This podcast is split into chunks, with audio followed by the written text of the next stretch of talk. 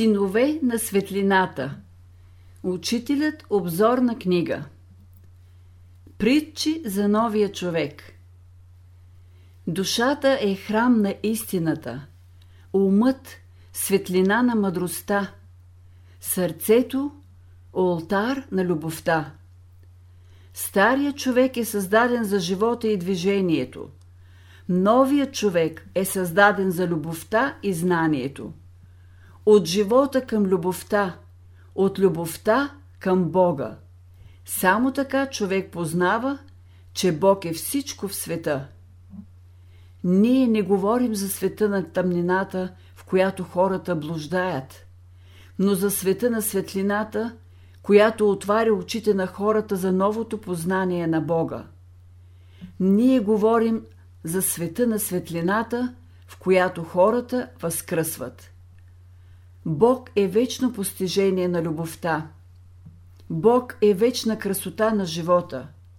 Бог е вечно изявление на красотата, основа на доброто. В новия свят, който Бог създава, всички хора се обединяват в едно цяло, за да живеят в любовта. Бог създаде Вселената за душите да живеят в нея и да се радват на славата Божия, в която Той ги е облякал. Вземай от извора колкото искаш, ала когато вземаш от ближния си, пази следния закон. Вземай по-малко, давай повече. Какво ще разбере от светлината онзи, на когото очите са затворени? Каквото и да му се говори, нищо няма да разбере. За да учи и да придобива знание, човек трябва да отвори очите и ушите си за светлината.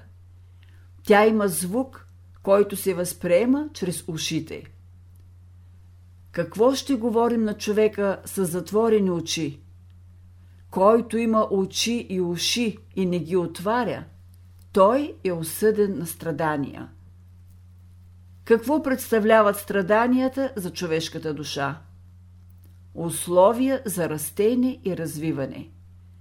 При тях нейните мисли, чувства и способности се разцъфтяват.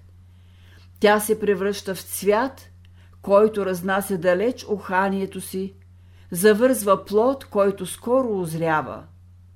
Душата, която не страда, завинаги остава затворена пъпка.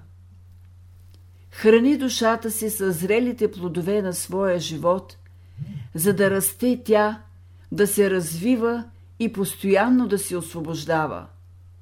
Плодовете на душата са райски плодове, към които всеки се стреми. Едва сега хората се готвят да влязат в реалния живот, пълен с красота и вътрешна сладост. Реалният живот наричам още божествен живот – в реалността човешката душа ще се изявява в своята красота и величие. Днес се твори нов свят, който се нуждае от нови условия и нови отношения, които да станат плът и кръв на човека. Това наричам реалност в живота. В тази реалност човешката душа ще се изяви в своята красота и величие.